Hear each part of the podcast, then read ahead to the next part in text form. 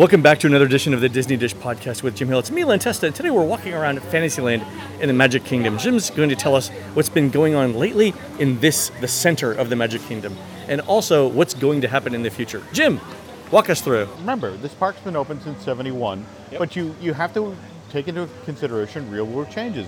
And if we look over here at the Tangled Tower and Village area, also aka the Tangled Toilets, you'll notice a bunch of folks who have their computers out and their phones because this is one of a nice shaded area where you can sit and recharge your electronics, be Right. it your phone, your laptop, your iPad, whatever you brought into the park. Right, it's got outlets and USB ports. That's it exactly. And so the fact that Disney had to find a way to accommodate this, because so many guests were asking, you know, I bring my electronics into the park, and this is how I'm recording my vacation. Right, and we're not going to bring uh, you know diehard batteries with us to uh, to recharge everything, right? Yeah, sometimes you have to build a park to, and then let the public in to figure out how to do it. I mean, take for example, right now we're in front of Small World, and we can see the entrance in front of us. But for those of us who've been going to this park for 40 plus years, remember this was originally the exit. exit. But it was a situation where so many strollers would get crammed in this area, and it was such a pinch point to make the entrance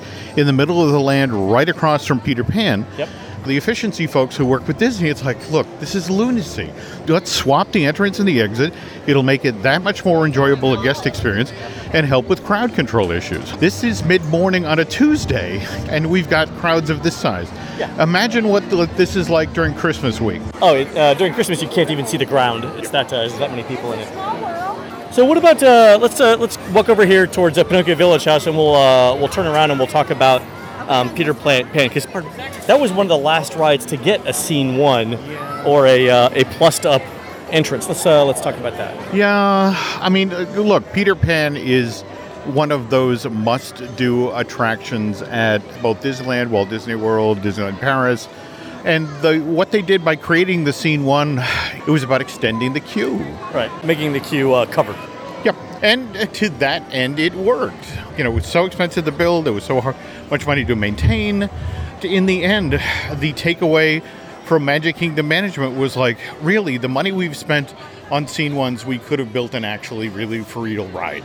Yeah, it's uh, it's. It, I think they learned what everybody who's ever done a remodeling project learns that it, it costs more money and you'd never do it again. Yep.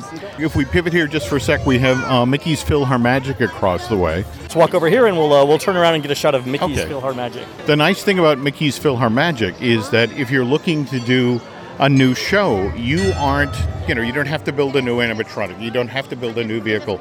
You just have to do a new, fil- new film. And what they're talking about now, this came in, in in the early 2000s, and Disney's had hits like Frozen and Tangled and that sort Right, of thing. which aren't represented in the ride. Also, Disney's gotten a lot better at doing a CG Mickey, so Right. they would really like to circle back on it. Because right now, there are better pictures of the Bigfoot than there are of Mickey. CG Mickey. Yeah, so That's funny. Jim, what about uh, well, Princess Fairy Tale Hall- Hall, which we're seeing over over here? It's been uh, it's not as popular as it was the first couple months it opened, but this has been a steady attraction and, a, and I think a good addition to the park. What do you think? Oh, absolutely. But these days, when you define a Disney princess, take a look at who you can see now. You have Cinderella, and then right next to her, you have Elena, Elena. From Elena of Avalor, Yeah. which is a Disney Junior show. Right, it's a television. It's Yeah. not not- hasn't even made a movie yet. Yeah, but in the eyes of consumers, doesn't matter. It's you know Doesn't she's a princess. she's a full princess just in the same way as, as Cinderella's a full princess. So That's fantastic. And Jim, uh, we're uh, we're walking towards the uh, the uh, area now known as New Fantasyland. Yep. We're six years into the original opening of New Fantasyland. We're four years since Seven Dwarfs Mine Train has opened. What, is, what does Disney think of New Fantasyland? I think overall it has done exactly what they wanted to do. It took the most popular land in the park, doubled its footprint, in much the same way as Elena of Avalor. Avenor, right? Yeah, Avenor. Avenor. Avalor sounds like a new Toyota. No, you, you you brought a thrill ride into the park with Family appeal. Yeah, and at the same time, you you've got Belle here, you've got Ariel, it, you have all of the franchises that weren't represented at Disney World's uh, Fantasyland finally have footprints. They've got their yeah, exactly. They've got their own attractions now, right? Yeah, Let's see if we can see uh, any cars running through, any trains running through Mine Train. Oh, here we go. Let's see what we can see here. It's all is quiet on the mountain right now, Jim. Oh, here we go. Oh no, here we go. Yay! Yay! All right, awesome. And then Enchanted Tales with Belle. Yep. The most elaborate character greeting I've ever seen. Is it? Has Disney ever had any more expectations of it, other than that, or is that good enough? You have to understand this was sort of the proof of concept to to walk out more, you know, story-driven guest experiences. And in a weird sort of way, the Sommerhus over at Epcot is kind of the same thing with fewer storytelling elements. But I think in the end, Beauty and the Beast is a franchise that Disney is, you know, considerably invested in. And we just saw the, the, the giant live action film that did so well two years ago. And they're happy with how that's done, or more to the point, how Be Our Guest. done. I mean, think about, you know, we're now breakfast, lunch, dinner. Yeah, I mean, if they could somehow work a uh, work a brunch into there, uh, I think they would. So, be our guest. Still one of the most popular restaurants in the Magic Kingdom. Not the highest rated anymore, but very near the top. They, um, Jim, this is one of those uh, restaurants where they're selling it out three times a day, right? Breakfast, lunch, and dinner, every That there, sitting, all the time. Still very, very difficult to get uh, reservations for. Well, they're not not impossible now that they've expanded the. Uh, No. Those of you who are wondering, yes, ahead of the 50th anniversary of the Walt Disney World Resort, in much the same way that Disney comes through and does the touch up of paints at Mickey's Toontown in California, look for this entire area to get a repaint, to get a plus. They'll be doing things like even pulling out the grass on the top of uh, Ariel's Mountain or the, the, the faux rockwork that covers the show building for uh, Ariel's Undersea Adventure. And, you know, making it that much more green and that sort of thing. And uh, Jim, we're walking up here to uh, Gaston's Tavern. It's a small, quick service location. It's got a few things, cinnamon rolls in the morning, the size of shoe boxes. They've, uh, they've played around with the rest of the menu quite a bit. But one thing that's uh, stayed the same, uh, Gaston himself is one of the one of the I think more favorite new character greetings in the park. How did they come up with that? That's the thing about a lot of the Disney villains, particularly those that have a, a sense of humor about themselves or seem to or, or allow that. They they become popular. I mean, look here, you they literally had to create a space because what was happening is initially Gaston would just come out and wander the streets and he'd be mobbed. Yeah. And so it was like, okay, now we actually have to create a space where he stands. And thank goodness, again, in the Florida sun, you know, they give the poor guy a little shade. So That's good. Oh, there he is. All right, we're walking up to uh, Under the Sea Journey of the Little Mermaid. This is one of the original New Fantasyland attractions to open. It, uh, it was popular for a time. It's settled down into the sort of routine that we see over at Disney California Adventure as well. So not the uh, not the most popular attraction in the land, but uh, but a people eater nonetheless. Oh right? no, that's exactly. When you- have a continuous feed Omnimover at the heart of this Yeah, thing. wait time currently five minutes. There you go. When you're a parent with small children, you see a ride built around a popular character with a five-minute wait. Yeah, you're you're on it. That's it exactly. And what about the uh, the Ariel character greeting over here in Ariel's Grotto? Now they moved this from behind where the carousel is currently, which was primo location, right? Prime prime spot. Over here to sort of the back end of uh, New Fantasyland. One of the reasons it was a, a prima location because because of the storytelling.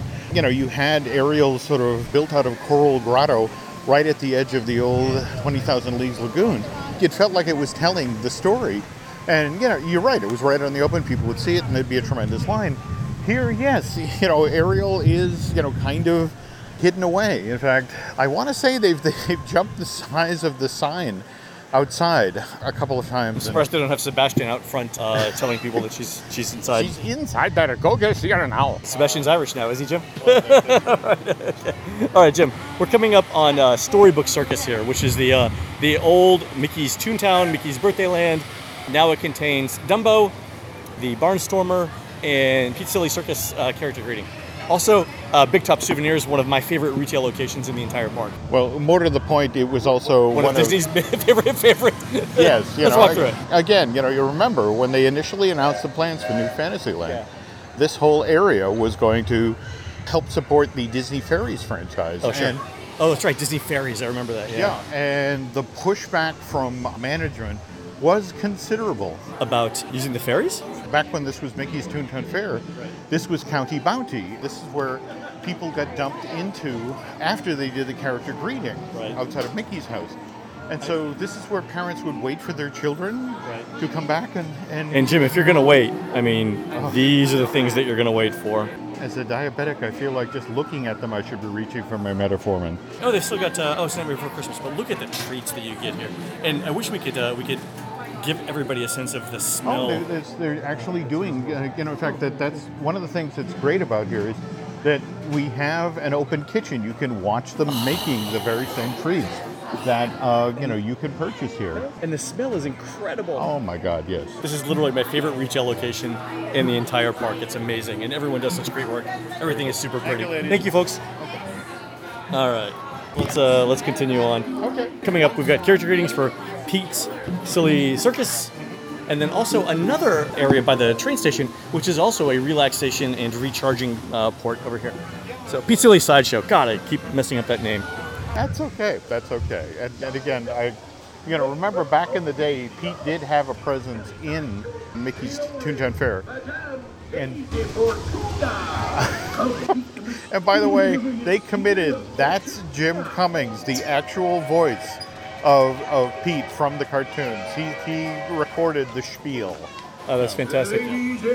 Waits are uh, 10 minutes Yep. for everyone. All right, let's walk over here, Jim. We'll see the uh, we'll see the seating. It's uh, it's actually not. It's never that uh, that busy, but it's fantastic. And again, they've got uh, places where you can charge your phones. I think they used to have recliners here. Oh, recliners are gone. That's sad. Oh, it's a Jingle Jam now. They've uh, they moved it out for the uh, for the Christmas party. Uh, so it's a dance uh, it's a dance thing now.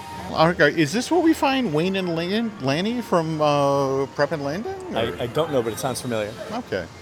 We'll end by walking down here with sort of a cautionary tale about you design things and then you have to change things. Yes, the water play area here.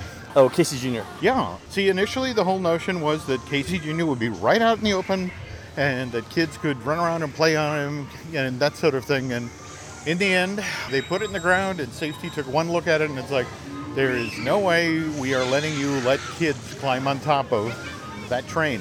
Oh, there's no way they would slide off. Yeah. Is anyone, uh, is anyone playing with it today? Oh, you got some kids that are super interested. Oh, someone's going in. Here we go. You go, little girl. Be brave.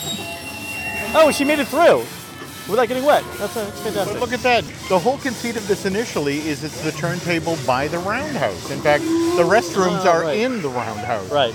And in the end, the Imagineers propose something, and then safety comes in and goes, nope, you got to put up a rail, and you got to block that off, and that's where we are.